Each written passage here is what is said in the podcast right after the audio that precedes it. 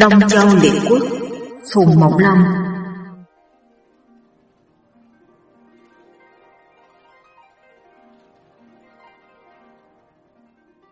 Hồi thứ 18 Tào muội vung gương dọa tề hầu Hoàng công cấp đuốc phong ninh thích. Năm ấy vào năm thứ nhất của vua Ly Vương nhà Châu Tề Hoàng Công sau một thời gian giao việc triều chính cho quản trọng Thấy trong nước dân tình yên ổn Binh lương dồi dào bèn hỏi quản trọng. Trước kia nước tề chưa đủ sức, trong thì việc triều chính chưa an, ngoại lòng dân chưa ổn, nay đã tạm yên, chẳng hay cái mộng làm bá chủ các nước chư hầu đã nên thực hiện chưa? Quản trọng đáp, các chư hầu còn nhiều nước mạnh hơn tề, như phía nam có sở, phía tây có tần và tấn, tuy nhiên nước nào cũng chỉ mạnh về binh lực, chứ không phải mạnh về chính nghĩa, vì họ không biết tôn vua nhà Châu nhà Châu dẫu có suy yếu vẫn là thiên tử chung của thiên hạ. Thế mà từ khi quân trịnh bắn vua Hoàng Vương, quân vệ chống vua Trang Vương, các nước chư hầu khinh khi bỏ cả việc triều cống. Thậm chí ở nước sở, Hùng Thông tín xưng vương hiệu nước trịnh, nước tống giết vua mà không ai dám hỏi tội. Nước tề ta muốn mạnh phải nắm cho chính nghĩa, luôn luôn thi hành theo mệnh lệnh thiên triều.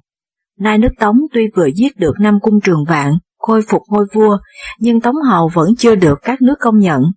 Chúa Công nên vào Triều Châu, xin vương mệnh hợp các chư hầu, công nhận vua nước Tống. Còn các chư hầu nào suy yếu ta nên giúp đỡ, các chư hầu nào ngang ngược, ta nên hợp sức nhau mà vấn tội.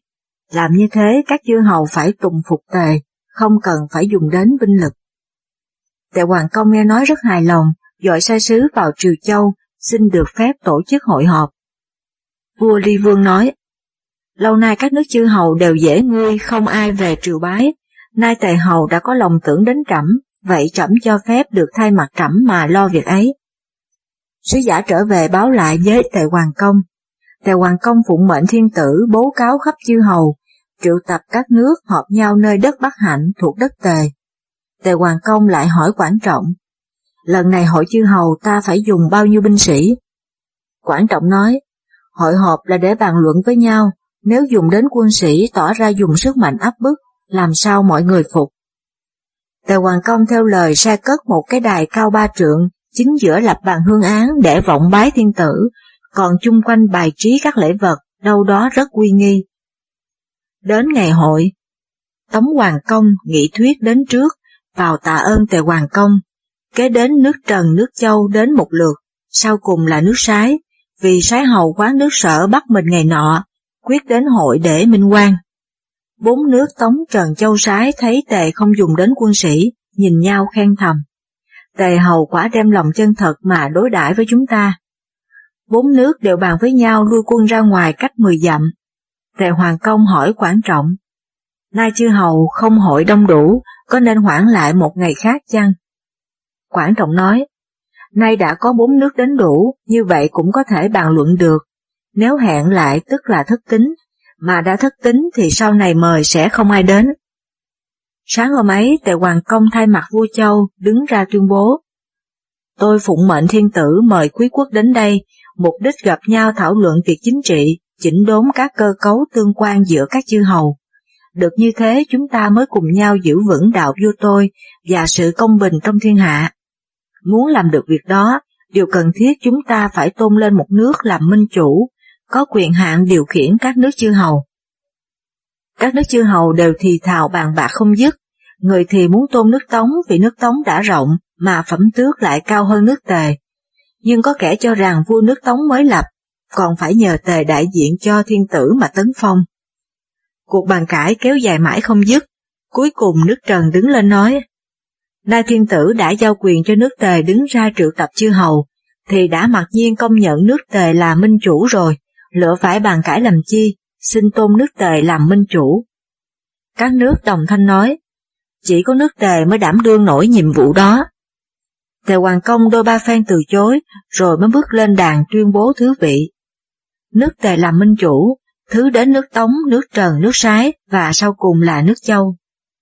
Định thứ vị xong, các nước lần lượt vào trước đài bái mạng thiên tử, rồi trọng tôn thu, thay mặt tề hầu, đọc tờ ước thể như sau. Châu Ly Vương năm đầu tháng 3 ngày mùng 1, chúng tôi là tề hầu Tiểu Bạch, cùng với Tống Trần Sái Châu vân lệnh thiên tử, hội nơi Bắc Hạnh để làm ước thệ, nguyện trung thành với vua Châu, và giúp đỡ nhau trong lúc cần thiết. Hễ ai cái ước, các nước có quyền hợp binh vấn tội. Nghe xong các nước chư hầu đều nghiêng mình bái mạng. Quảng trọng bước lên thèm nói lớn. Các nước lỗ vệ trịnh tàu có ý khinh khi thiên tử, miệt hạ chư hầu, lẽ ra phải hiệp binh vấn tội trước, xin các nước quyết định. Ba nước Trần Sái Châu đồng thanh nói, chúng tôi xin vân mệnh. Duy có nước Tống làm thinh không nói gì cả. Chiều hôm ấy Tống Hoàng Công về nhà quán dịch nói với đái thúc bì. Tề hầu có ý tự đắc không kể ngôi thứ, vượt lên làm minh chủ, lại còn có ý lấy binh các nước mà thị quai. Nếu ta vâng theo ý ấy, ắt sau này ta phải bị phục tùng mãi mãi. Thúc bì nói, hiện nay chư hầu không phải một ý, kẻ theo người không, dẫu tề có muốn làm bá chủ cũng chưa thể được. Nếu ta chịu giúp tề, đánh lỗ và trịnh, chẳng khác nào ta củng cố địa vị cho tề, như thế có hại cho Tống. Hiện nay trong bốn nước đến dự, chỉ có Tống là lớn, nếu Tống không giúp, thì ba nước kia cũng phải thôi. Tống Hoàng Công nói, mục đích ta đến đây dự hội là để nhận lấy vương mạng, nay vương mạng đã nhận xong, còn ở đây làm gì? Đêm hôm ấy Tống Hoàng Công lẳng lặng đem quân về nước.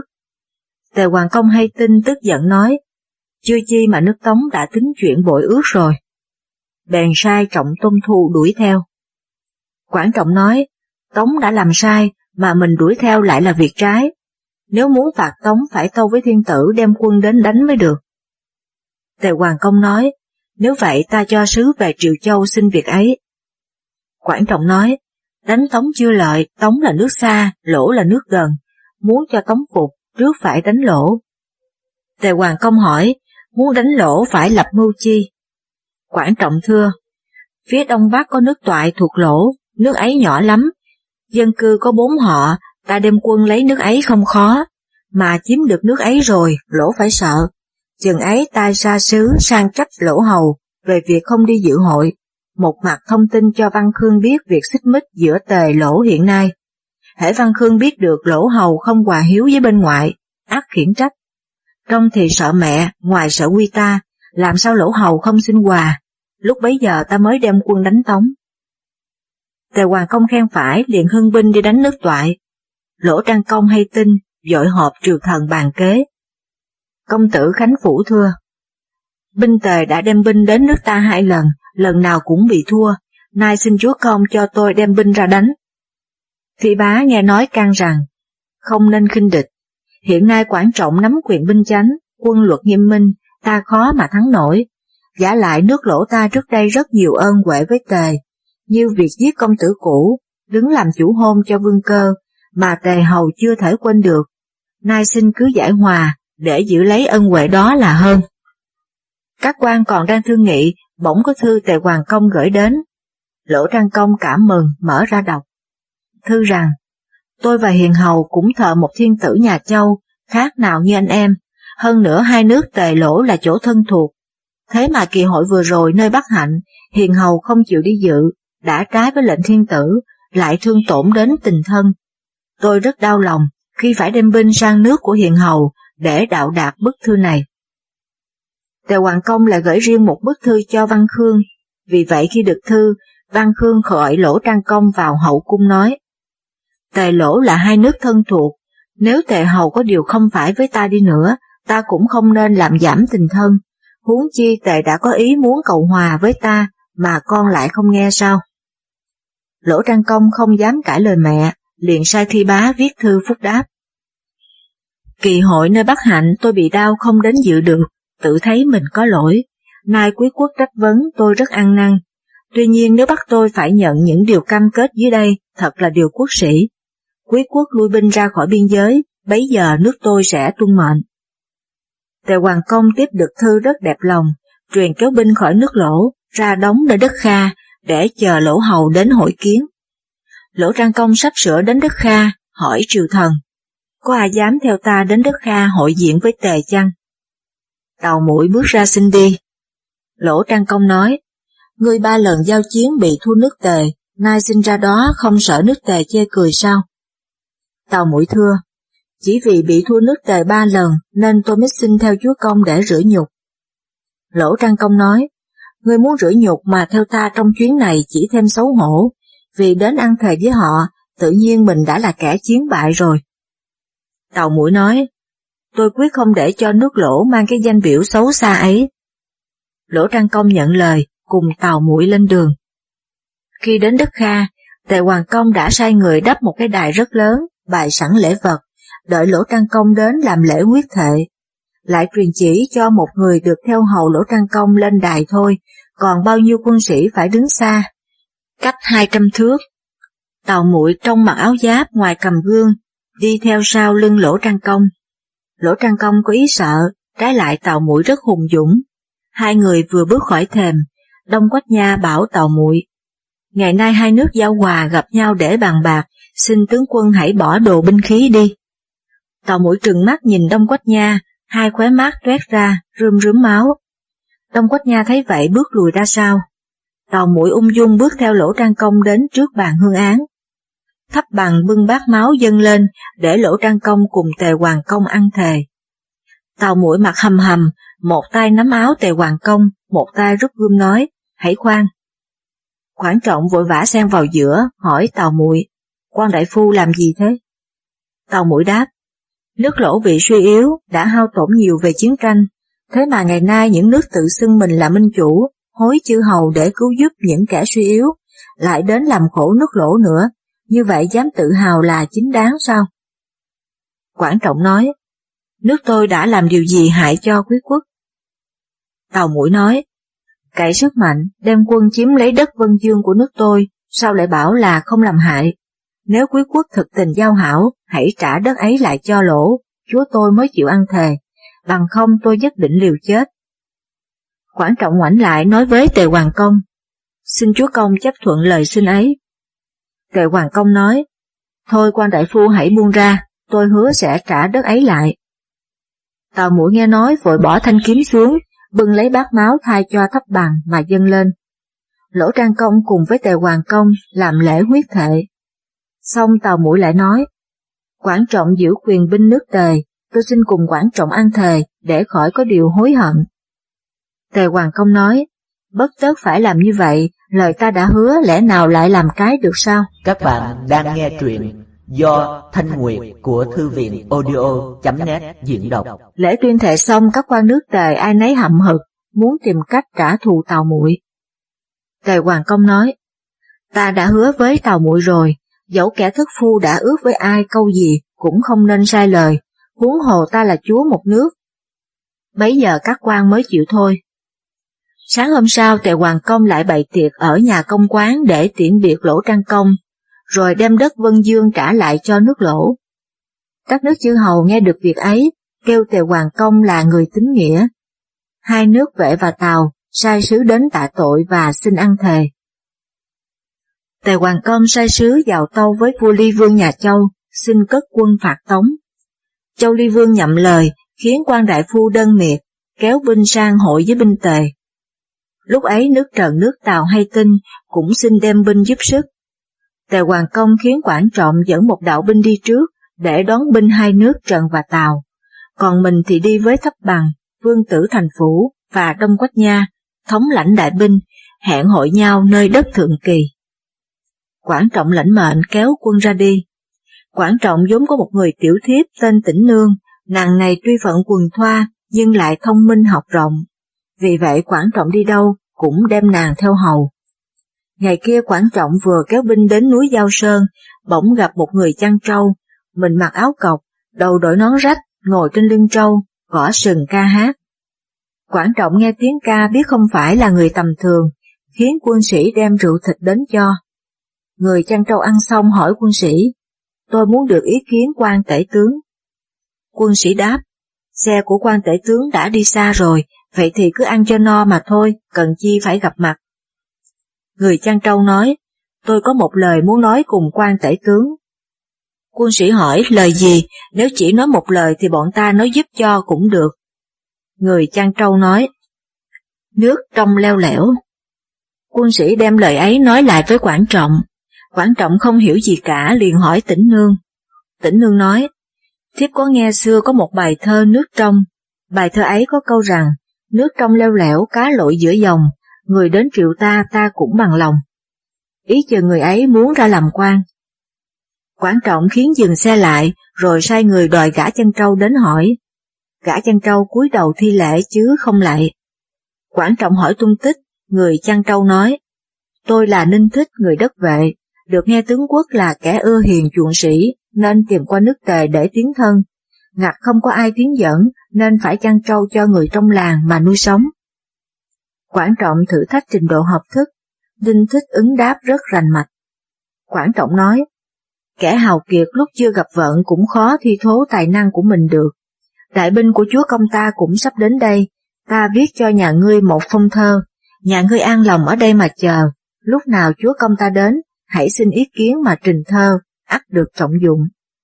Nói xong Quảng Trọng viết một phong thơ, trao cho Ninh Thích. Ninh Thích lãnh thơ, rồi ở nơi núi Giao Sơn chăn trâu như cũ. Cách ba ngày sau đại binh của tề Hoàng Công kéo đến, Ninh Thích lại gõ sừng trâu ca hát gian trời. Hát rằng, mặt thượng lan nhấp nhô đá trắng, thân lý ngư thầm lặng xuôi dòng, đời không hiền sĩ, đất thiếu minh quân, thương thân ta lại tuổi thầm, hỡi con trâu trắng, hỡi cụm rừng thăm, Hùng Anh sống với âm thầm mãi ư. Tề Hoàng Công nghe giọng ca lấy làm lạ, khiến kẻ tả hữu bắt dẫn đến hỏi thăm họ tên quê quán. Ninh Thích Tâu, tôi người nước vệ lưu lạc nơi đây. Tề Hoàng Công hỏi, ngươi là một đứa chăn trâu, có sao lại dám chê bai thiên hạ? Ninh Thích nói, tôi đâu có chê bai, tôi chỉ tiếc rằng đời nay không có người hiền. Tề Hoàng Công hỏi, sao ngươi lại dám chê rằng đời thiếu minh quân, trong lúc thiên tử nhà Châu đang trị vì thiên hạ, còn ta một nước chư hầu giàu mạnh, trên phục tùng thiên tử, dưới chế ngự chư hầu, đem lại thái bình cho thiên hạ. Ninh Thích nói, một minh quân tất phải biết mình, hiểu người rõ được thời bình, thấy được lúc biến, đem ân đức rải khắp nhân gian, lấy lòng nhân mà trị thiên hạ. Như nhà châu hiện nay, vận nước mỗi lúc một suy, trong thì dân tình không phục, ngoài thì chư hầu bất tuân, tài trị nước không có, sao gọi là minh quân. Đến như chúa công, giết anh ruột mình mà cướp ngôi, mượn quy thiên tử để chế ngự chư hầu, nhưng chư hầu đều không phục, sao gọi là giàu mạnh. Tề Hoàng Công nghe nói nổi giận mắng lớn, đứa thất phu dám nói càng. Liền hô kẻ tả hữu bắt Ninh Thích đem chém. Ninh Thích không chút sợ hãi ngước mặt lên trời than. Ngày xưa vua Kiệt giết Long Bàn, vua trụ giết Tỷ Can, nay tôi cùng với hai ông ấy kể là ba người. Thấp bằng thấy thế tâu với tệ hoàng công. Người ấy lời nói không vua mị, lòng không sợ uy nghiêm, chắc không phải là kẻ tầm thường, xin chúa công chớ nên giết. Tề hoàng công sực nghĩ lại cơn giận đã nguôi, bước tới mở trói cho Ninh Thích và nói, ta thử nhà ngươi đó thôi, nhà ngươi quả là một người khí phách. Ninh Thích thò vào túi lấy phong thư của quản trọng dâng cho Tề Hoàng Công. Tề Hoàng Công tiếp lấy đọc.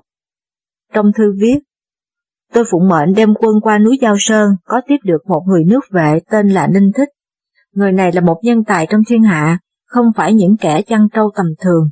Xin chúa công thu dụng, đừng để người ấy đi nước khác mà hối tiếc.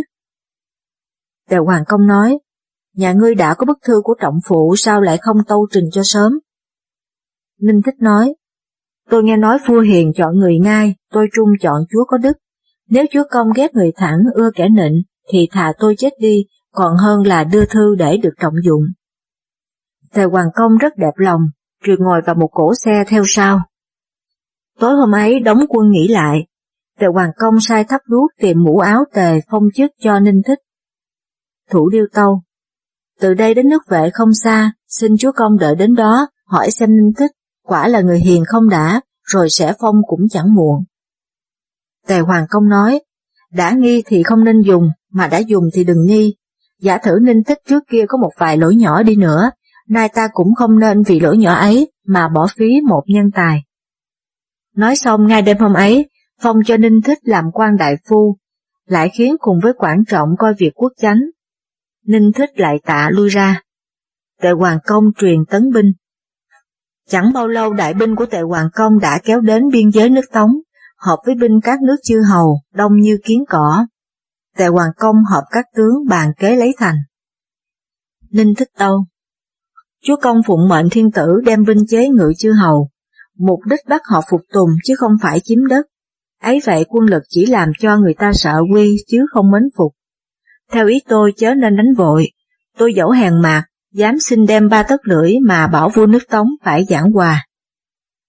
Tề Hoàng Công nghe theo truyền đóng quân lại, sai Ninh Thích vào trước nghị hòa với Tống Hoàng Công. Ninh Thích ngồi một chiếc xe nhỏ đem theo mấy tên gia nhân thẳng đến Thư Dương, xin vào ý kiến. Tống Hoàng Công hỏi Đái Thúc Bì, Ninh Thích là người thế nào? Đái Thúc Bì thưa, tôi nghe người ấy là một kẻ chăn trâu, được tề hầu mời dùng làm quan, tất người ấy có tài ứng đối. Tống Hoàng Công nói, vậy thì nên đối xử như thế nào? Đái Thúc Bì thưa, xin chúa công chịu vào lấy lễ mà đãi, để xem ý tứ ninh thích như thế nào. Nếu va có điều chi lỗ mãn tôi sẽ vuốt giải mão làm hiệu, chúa công khiến võ sĩ bắt giam lại, như thế mưu của tề ắt phải hư. Tống Hoàng Công gật đầu khen phải, truyền võ sĩ mai phục xong xuôi, rồi mới cho Ninh Thích vào. Ninh Thích mặc áo rộng, thắt đai lớn, ung dung bước vào xá Tống Hoàng Công một cái. Tống Hoàng Công ngồi yên không đáp lễ. Ninh Thích ngước mặt lên trời than, nước Tống đã đến lúc nguy khốn rồi. Tống Hoàng Công nghe nói lấy làm lạ hỏi, ta làm đến bậc thượng công, phẩm trật đứng trên các chư hầu, trong nước binh hùng tướng mạnh dân chúng an vui, sao gọi là nguy khốn? Ninh Thích nói, hiền hầu có thể sánh được với châu công ngày xưa chăng? Tống Hoàng Công nói, châu công là bậc thánh ta làm sao sánh được? Ninh Thích nói, châu công ngày xưa trong lúc thiên hạ thái bình thế mà còn phải hết lòng trọng người hiền sĩ. Lúc đang ăn cơm, nghe người hiền sĩ vào vội nhả miếng cơm để ra tiếp đón. Trong lúc đang tắm, nghe người hiền sĩ đến, vội vẫy nắm tóc để ra mời. Nay hiền hầu là dòng dõi một nước đã mất rồi, lại gặp buổi loạn lạc. Các liệt quốc tranh hùng, dẫu bắt chước như châu công, hết lòng cầu kẻ sĩ, chưa chắc hiền sĩ đã chịu đến, huống hồ lại còn tự đắc kiêu căng, thì những lời trung thực có bao giờ đến trước mặt hiền hầu được, thế mà lại không cho là nguy khốn sao? Tống Hoàng Công nghe nói sững sờ, dây lâu mới đứng dậy, nói với vẻ ăn năn. Ta mới lên ngôi, chưa được nghe lời giáo huấn của quân tử, vậy xin tuyên sinh miễn chấp.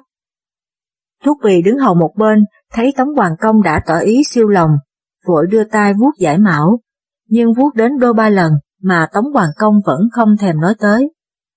Tống Hoàng Công hỏi Ninh Thích, chẳng hay tiên sinh đến đây có điều chi dạy bảo tôi chăng? Ninh Thích nói, nay thiên tử suy yếu chư hầu đoạt quyền, việc tranh chấp càng ngày càng khốc liệt, dân gian đồ tháng. Tề hầu không nỡ để cho thiên hạ lâm cảnh tốc tan, phải phụng mệnh thiên tử liên kết chư hầu để lo việc thương thân và trách phạt.